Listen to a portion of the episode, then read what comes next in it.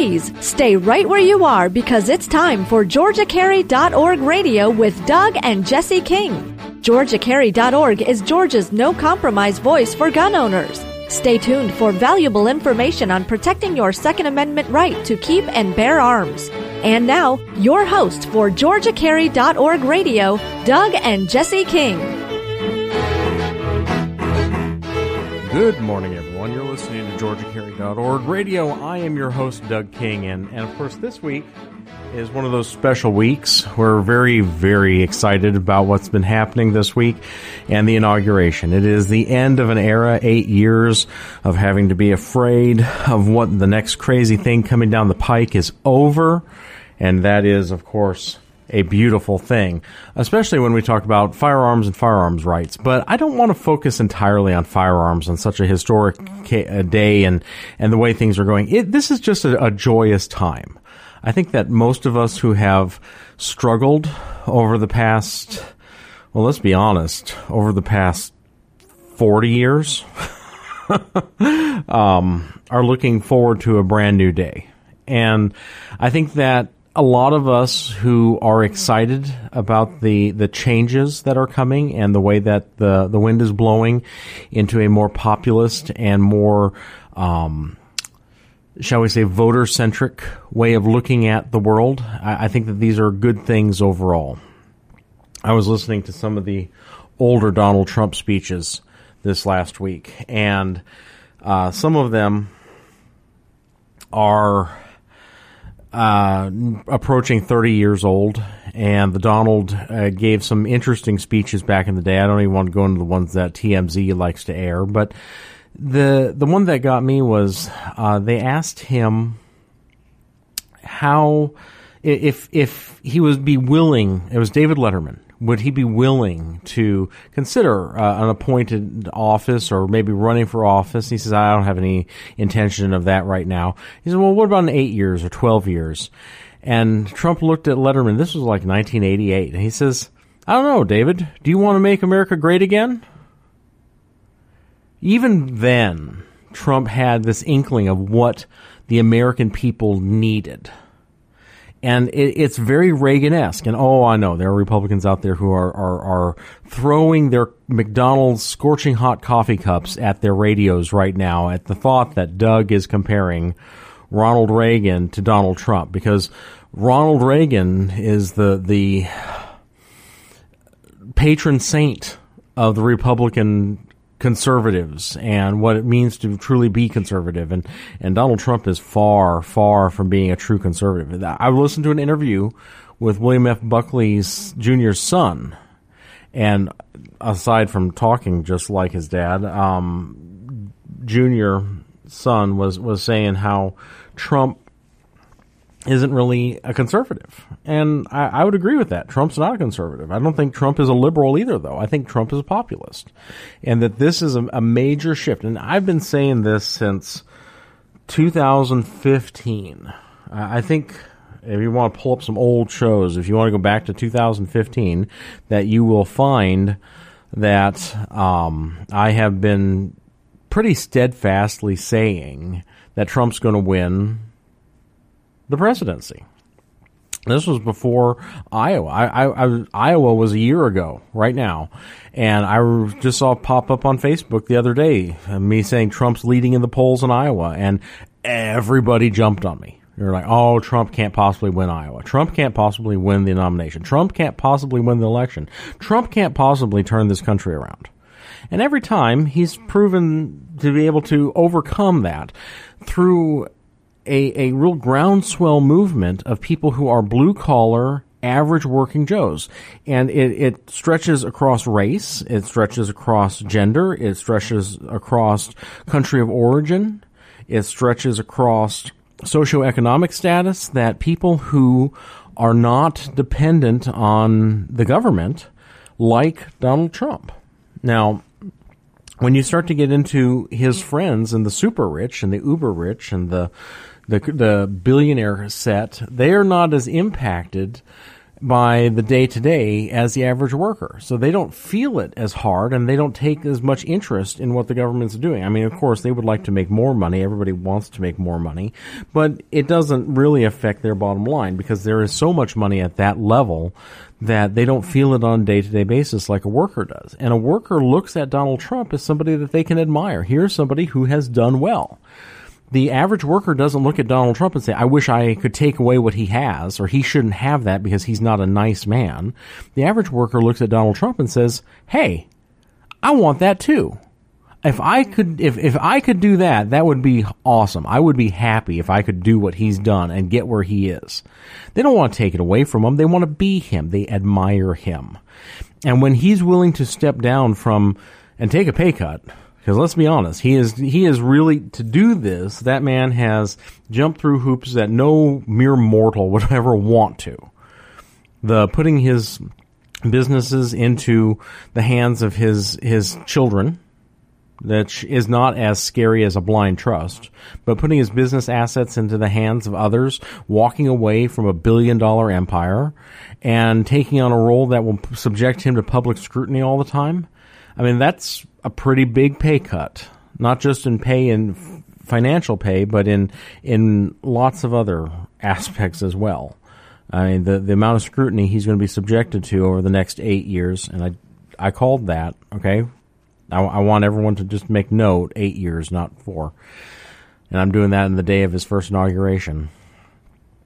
I'm actually looking forward to a meeting I have later this afternoon with one of the naysayers who laughed at me when I said Trump was going to win the election back in, um, well, that was in September when I think the writing should have been on the wall for everybody, but no one was paying attention to that. Oh no, it was it was October, and there's going to be an October surprise, and Clinton's going to walk away with this thing, and and I still had a friend even in October telling me that Trump was only in it to hand it over to Hillary. like, yeah, you, you people. I mean, good night. Are you, is your head that far in the sand that you cannot see what the mood of the American public is? This was a huge backlash against everything that party politics stands for. And here we are. Here we are on on I'm I'm recording this on Friday and it's Friday morning, which means I haven't heard his speech or been able to to pull through anything that's going on that's going to happen this afternoon into the weekend. But I think he is going to go into this and make a huge splash. I think he is going to, within an hour of the three o'clock parade, start signing executive orders, repealing DACA, repealing every Obama executive action in order, in turn, just knock them down one after the other. And I think that we're going to see huge changes in the way that this country is viewed you know, Reagan was seen as a loose cannon, and the whole world, they, I mean, they would rather have had a Richard Nixon, you know, who went to China. They would rather have had Jimmy Carter, who allowed Iran get away with everything. They didn't want a Ronald Reagan who was going to go in there and, and stir up things and, and not, and buck the system. That's really what Reagan was doing in the international foreign policy realm. He bucked the system. And here we've got Donald Trump, who's going to be doing pretty much the same thing foreign policy wise, but his his focus is economic. He's looking at this as that he's going to bring back jobs, he's going to make our lives better, he's going to make us have better deals with foreign countries. This is all economics to him instead of power politics. And I'm I'm really interested to see how a economic president because the presidency is not meant to handle economic things. The presidency's best tools are in foreign policy and, and inside the domestic that's Congress and, and a whole bunch of different people's pull and the president really doesn't have that much power over the economy and the economy does things without the president even though he gets blamed for it.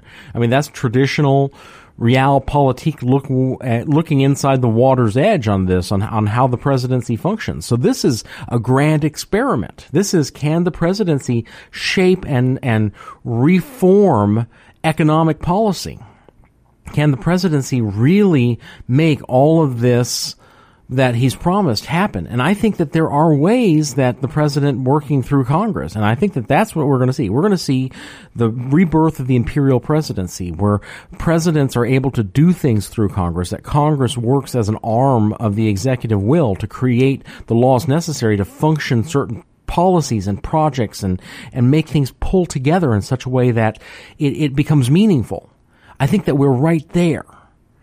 And we've not had that in a long time. Obama had Congress completely in his first two years. And that's when the Affordable Care Act was pushed through. It was during those first two years when Congress was, was completely Democratic and Obama was the president. But even then, he couldn't get what he wanted. There wasn't enough political will in the Congress to do what Obama wanted. Obama, for all of his historic nature in trying to reshape this country into being a socialist utopia, for all of his efforts, he was inept he could not even lead his own party. He could not get the American people behind him. It was a divided country, a sharply divided country. He won by a narrow margin. And he could not motivate people to, to believe in what he was doing. Now, Trump comes in, and Trump walks along the exact same narrowly winning and maybe narrowly losing, depending on popular vote and how you feel about that, but narrowly winning the election, just like Bush narrowly won the election, and just like um, Clinton's second term. You know, I mean, we've got this kind of a, a, sharp divide over the last 30 years of American politics, and they keep saying, "Well, we're a divided country. We're a divided country. People aren't aren't into working through." We're at a commercial break. I'll be right back.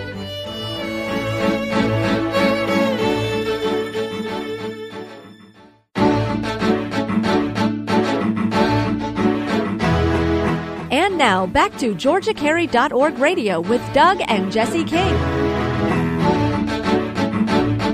Welcome back, everybody. So, um, just before the break, I was discussing how the the Obama administration came in with a sharply divided country, and he was never able to really motivate the country to get behind him on certain policy decisions that he was making, and that's because there there there is this like fundamental difference in the way that conservatives and liberals look at the world. And it's not something that we can come to a consensus on. When it'd be like morning people and night owls, right? I mean, it's not that we can agree that eight o'clock is a, a, the appropriate time to be getting up because it's two hours late for the morning people and two hours early for the night owls. And it's not a compromise that everyone can get behind and agree on. They just need to be left to do their own thing because that's the way they function. Well, Democrats and Republicans have, have been trying to court this middle ground while their electorate is more divergent and the uh, the more divergent the electorate becomes, the less this this party politics of go along to get along, and we'll do a little bit, and then we'll take a little back, and we'll always promise you that we can get it done next term, becomes more and more distasteful, and that's what we've seen. That's what we've seen in the party politics of this last election cycle is that all of the two step, the Potomac two step, where we say we're going to do this, but we just need a little more, we just need a little more, we just need a little more to get it done, and just keep the wheels turning, was completely rejected. I mean, it was more than rejected. It was con- it was thrown out on its ear. Jeb Bush was the fundamental, quintessential, a absolutely um, the pinnacle of we, we, we politics as usual. And the voters in the primary system turned on him like rabid dogs. And then the the people who were kind of go along to get along, the the establishment elites, the Republican Party, went, oh well, shoot, if we don't have Jeb Bush, we, we might as well go with uh, Ted Cruz because he's close enough. And the moment they turned on him, all of the electorate turned on Ted Cruz and tore him to bits. Well, I guess it was Marco Rubio first and then Ted Cruz. But every person that, that the Republicans threw their weight behind as the go along to get along candidate was eviscerated in, in the primaries. And Hillary Clinton was too. I'm sorry for the Clinton supporters out there who listen to me because I, I know there's like one of you. But if if you're a Clinton supporter and you look at the real primary results, not the super delegates, but the real primary results, Nobody wanted her either. They wanted Bernie Sanders.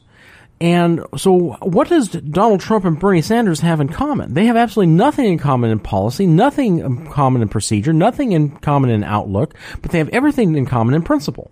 Because both were standing on their principles and not on what the polls were saying or what the, the, the people behind the curtain wanted them to do.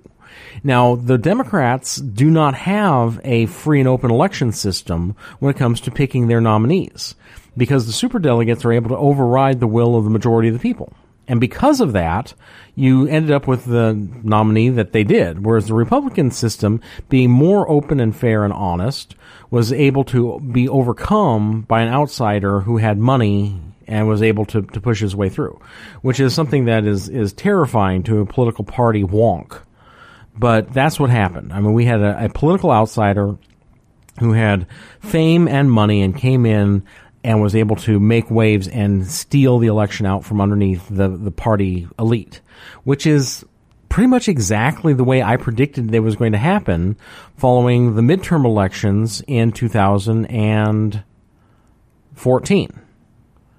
Uh, at the end of the 2014 election cycle, I wrote an open letter which described that this was the way to win the next major election. Uh, I was thinking gubernatorial in Georgia, but it, it, was exactly the Trump plan. The Trump plan followed the open letter I wrote, which is on my Facebook page, on what was wrong with the party system here and what was needed in order to be able to win.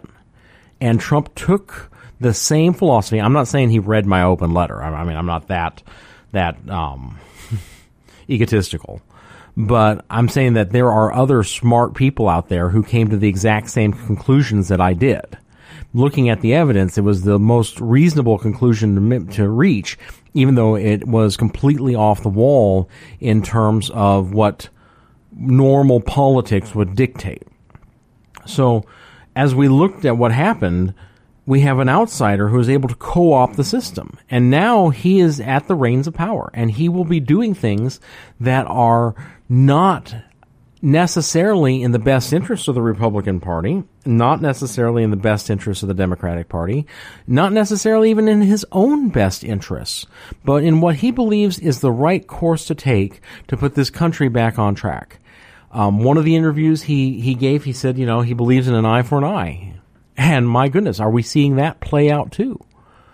Look at what he's doing to CNN. I, I think that Donald Trump is the refined and polished Jesse Ventura. That he is Jesse Ventura made palatable for the presidency. Ventura was the best governor I've ever lived under. Hey, Nathan Deal, if you're listening, I mean that with all my heart. Ventura was the best governor I've ever lived under. And the reason Ventura was such an amazing governor was because he took on both sides. He took on all sides, and he wasn't afraid to stand up to them. He made the governorship independent of the party system. Now, do I think that Donald Trump is going to make the presidency independent of the Republican Party? No. I mean, he's chosen Reince Priebus as as his chief of staff, which is probably a good choice for getting things accomplished. And I think that Trump is looking at these four years as the opening act on his presidency, that he knows he's going to have eight, and he needs to get some policy moved through right now to be able to justify why he needs four more years. Not four more years because if you want to get anything done, I need four more years, but four more years because I've already gotten all this done. Let's keep moving. And with that kind of a attitude, he can also help pick his own successor when it comes time for the next presidency in, in 2024, Trump will be picking a successor who will be able to step up and keep the momentum going and keep the business of America running. And it's time that that we stopped looking at politics and economics as being two separate fields and realize that there is politics in economics and economics in politics.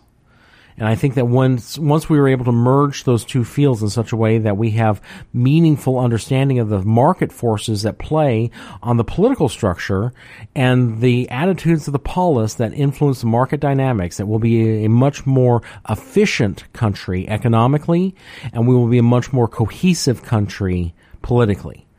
The ideologies that are being bantied about that are dividing this country that keeps conservatives and liberals apart are ideologies that are based on socio issues and not economic issues. Every American wants to do better. Every American wants to make more money, have more job security, be upwardly mobile, and see their lot in life improve. There is not a single person out there who wants to do worse. There are forces that make us willing to give up doing better because it's just not worth it. There's a point where I can get a raise, but I'm actually going to make less take home because the tax bracket I'll be moved into. Right now I get to take home X, but if, even with the, the raise, it will push me down, so I'm actually bringing home less. And people stagnate. We can't be doing that. We can't be penalizing people for success. And I think Trump understands that we have created this penalty for success. Also, one of Trump's fundamental prevailing philosophies is that America is a generous, loving nation that is being taken advantage of. And I, I agree wholeheartedly. I think that we as a people are giving and loving and kind and our hearts go out to other nations and we want to we we have so much prosperity that we like the Marshall Plan step into foreign aid for countries all over the globe to make sure that they can do a little better and get a little further and be willing partners with us and to promote goodwill and that's America. But how can we be $20 trillion in debt and still floating other countries? This, it's time for all of this to come to a rational stop that we need to take care of ourselves. And if you guys don't like it, well, then, you know, by goodness, we've got the biggest military in the world too. So if you want to pick a fight, pick a fight. But until then, treat us with respect and quit taking advantage of our generosity and our good nature. And I, I wish that there were the liberals out there who are the most generous and giving people. They will give away everyone else's money with all of their hearts and, and in. I wish they would just get it that we can't afford to be this generous forever. We are going bankrupt. We are going to be destroyed as a country through our own generosity and goodwill. And Trump gets that. And Trump is going to move these things off to stop them and to make it so that these things don't don't happen. Well, folks, we're coming up on, on the second commercial break. So I will be back in just a minute to talk a little bit more about Georgia and the upcoming legislative session.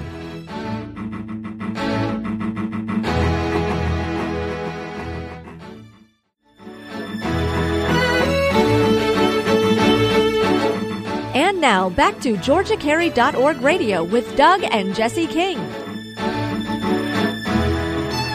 Welcome back, everybody. So, um, inauguration day, things are exciting. I, have been kind of rehashing some of my philosophies on what Trump is standing for and what he's going to do. I am excited as all get out today. Everything is making me just chuckle and laugh and, and be thrilled as I think about all of the inside puns and jokes. One of the biggest ones that got me going this morning was that Trump was going to church and the pastor, who's a Southern Baptist, who is, is preaching at the Episcopalian church that is the traditional venue for the pre-inauguration service, um, is preaching out of Nehemiah. Now, for those of you who are not as well versed in your Old Testament as, as the rest of us are, or um, or have as much understanding as the NPR hosts because they didn't pick up on this at all. Nehemiah was the man that God chose to go and build the wall around Jerusalem. Now, if that isn't some funny stuff, I don't know what is. So, um, yeah, it, it is a, a wonderful, glorious day to be alive, and I feel great again. Do you feel great again? What a concept. So, uh, here in Georgia, legislative session is getting up and running. We've got a lot of bills that are bubbling along and bubbling through and things that are going to need some attention. Um, there's a lot of things going on in the legislature this year. There's medical marijuana bills being reintroduced, which is a personal pet peeve of mine.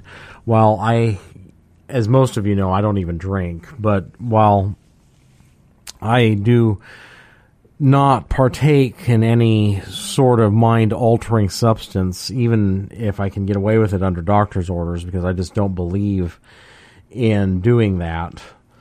I don't have any desire to take and destroy someone's life over um, their choices as long as it doesn't hurt another person. And I've been fighting a lot of marijuana cases lately. Marijuana cases seem to be popping up extra hard right now, and I don't understand why. I don't know if it's a a, a subconscious backlash against the legalization, or if the legalization is spurring more people into doing it, which is causing a higher number of participants, which causes a higher arrest rate. I'm not sure, but there are a lot of people whose lives are getting reamed over right now by marijuana and the possession of it. And we as a society need to make a decision on if destroying these people's lives is worth it because it's not stopping it. All right. I mean, we've been punishing them and arresting them and driving them underground. And it's been, what, 70 years that we've been trying to stamp out marijuana usage in this country and it's still doing it. I'm sorry, it's complete failure. So the question is not, do we want to stop people using marijuana? The question is, do we want to destroy people for using marijuana? And I can't come to a yes answer on that. I, I that's one of the reasons why I defend people who have been accused of possessing marijuana is because I don't want to see their lives be destroyed over that choice. Now, would I make that choice? No, absolutely not. But that doesn't mean that I think their lives should be destroyed. There's some gun bills that are, are still awaiting introduction. There's there's another assault weapons ban. We tried. I tried real hard to get the author of that to come and, and speak on the show. She won't won't return my calls. Won't come down and speak. I, I guess the call for an open debate is not that open of a call and is not that debatable. So here we are. I mean, I, I, think that the, the best thing that we can do is to get more politically active here. And we're going to have a climate that's going to be changing. Um, what we're going to see coming out of DC is going to be a changing climate, and we're going to see some a new day unfold on a lot of of, of different venues. I, am really thinking about the suppressors. I know that that gets, keeps getting bantied about, and Donald Trump has a uh, advisory panel who are going to be talking to him about what needs to be done for firearms. And one of the members of that five person panel is the head of SilencerCo. I believe it's SilencerCo. So we've got an advocate who's going to be pushing to have the NFA changed so that suppressors don't require the massive background check and waiting and tax stamp that other um, NFA weapons require. I mean, a suppressor by itself is nothing. It's mm-hmm. it's it's a muffler. Can you imagine if you had to pay a two hundred dollar tax every time you wanted to change your muffler on your car, or for having a muffler on a car? I mean, it's ridiculous. It really is ridiculous. And anyone who knows suppressors knows that they're not the sort of thing where you're going to be able to walk up behind someone, shoot them, and no one even in a crowded room, no one knows what happened. It's it's just not what the movies make it out to be. And I think that if we were to get a lot more of that into society that people become more comfortable with the idea because they don't understand what it is. Um, in other news, SHOT Show has been happening this week. There's a whole bunch of new stuff coming out. I saw a suppressed Glock that cost fifteen hundred dollars. That that kind of blew my mind. I'm still reeling from that one. Um, there's a lot of new products coming out. The Marine Corps adopted the PMag. I think it was Generation Three as uh, acceptable magazines for Marine Corps use. That's a, a big boon to the PMAG people. I'm sure Magpul is dancing a little happy jig right now, maybe looking for other people's products to to um, claim are their own. Who knows what, what's going on these days in different corporations. We're going to see more manufacturing brought back home. We're going to see more gun manufacturing brought back home.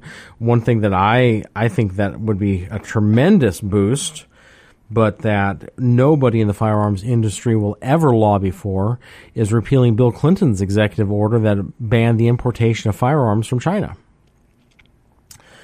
Why won't why won't that happen? Well, because Chinese firearms are cheap and of okay quality. If you've, you know, there's this made in China joke, and yeah, you can buy some cheap stuff from China, but you know, I'm looking down at at what time it is, and I keep thinking, you know, there's good things made in China too, things that are are of impeccable quality and high end stuff, and still made cheaply, thousands of dollars cheaper than than um, comparative products. So China's manufacturing is there, and if we could get into buying firearms from them, you would see two hundred dollar nineteen elevens, and you'd see you know, $150 Glocks and you'd see $300 M1s coming back into this country.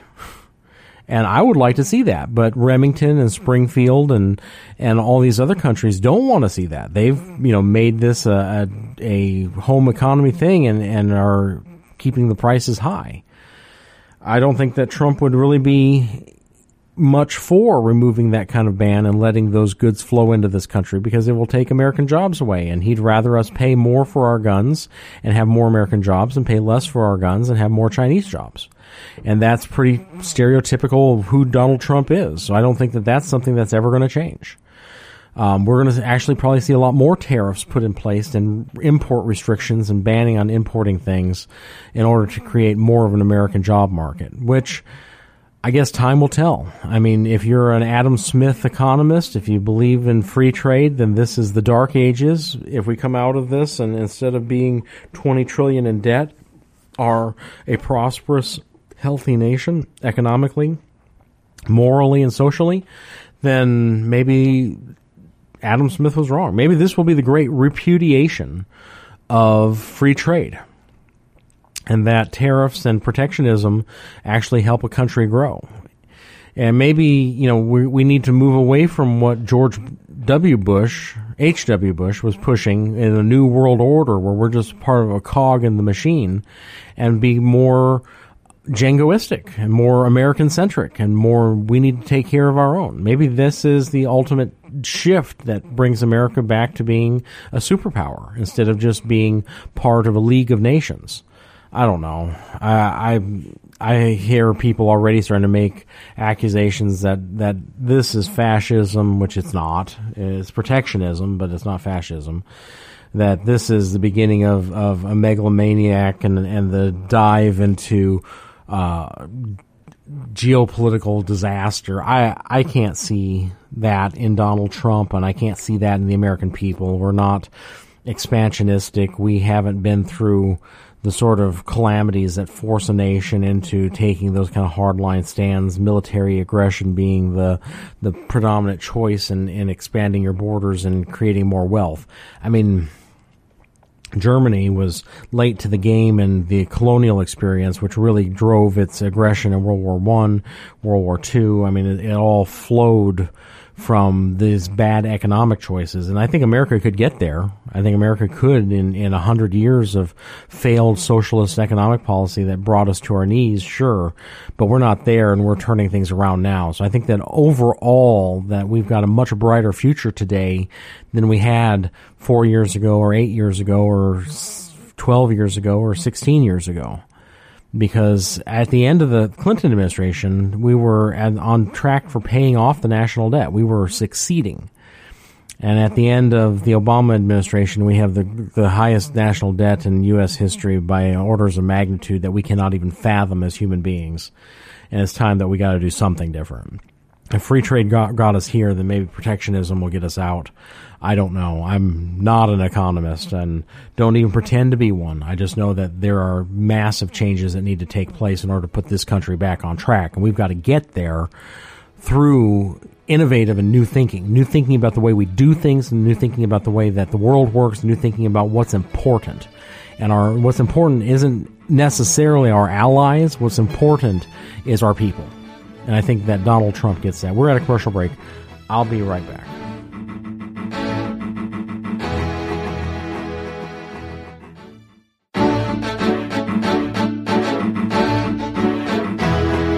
And now, back to GeorgiaCarry.org radio with Doug and Jesse King. Welcome back, everybody. So, um, we're in our final segment, and I'm glad that you have stuck around to this point. It's time for me to renew my membership for GeorgiaCarry.org, and this is, you know, one of those yearly things. I am not a life member. I, I haven't had the $500 to pony up, so I do my bid every year, $20 a year and I, I put my money in and, and get a new yearly membership and it's something that you need to do too. The the advantage is, and I'll tell you, I don't get a lot of emails. In fact, I wish I got more emails. I wish I'd get a few emails from, from maybe Jerry Henry telling me what he'd like to hear on the show. But um, I'd like to get a few more emails from you guys too, but the uh, the emails that I get from the organization are few and far between. There's the updates in the legislative session. There's information about uh, upcoming fundraisers, which happen maybe three times a year. There are some uh, notifications of. Uh, chapter meetings and things that are going on in the community and where Georgia Carry is going to be with a gun show or in um, a local festival. But by and large, it's, it's pretty silent.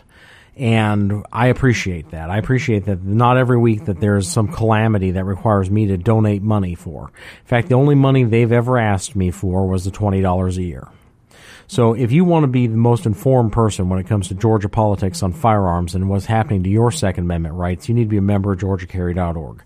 And the easiest way to be a member is to go to www.georgiacarry.org and click join now. For $20 a year or $500 for a lifetime, you'll be a member with all of the privileges and immunities of being a GeorgiaCarry.org member and knowing where to be, when to be, who to contact, and what needs to be done in order to safeguard safeguard your rights.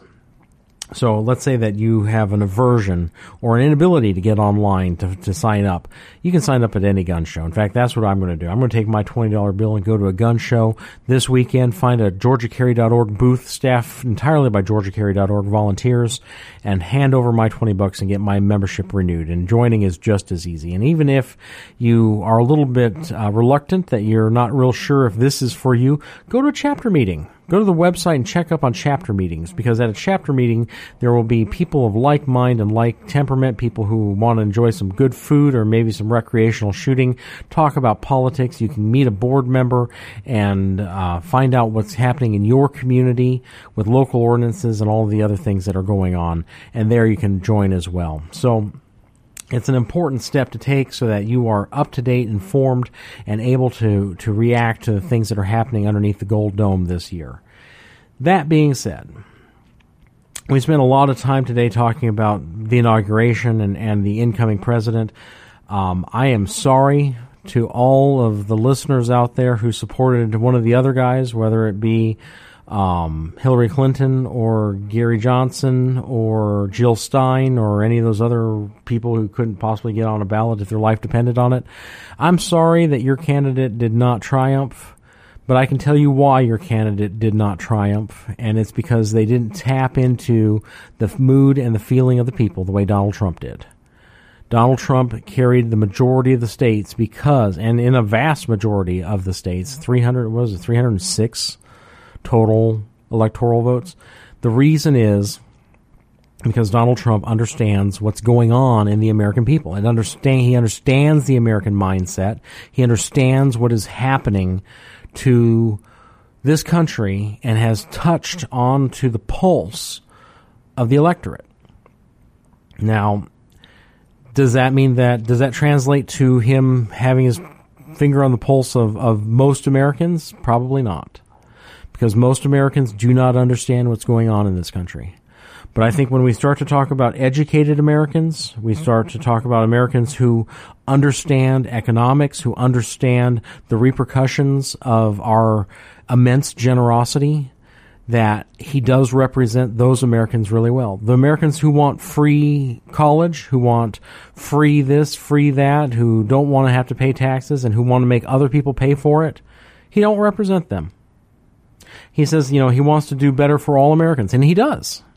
He will make a country that is better for even the people who want all the free stuff. They will have, it will be more market efficiency. They will be able to get better jobs. They'll be able to afford the stuff that they want, even if it's not free.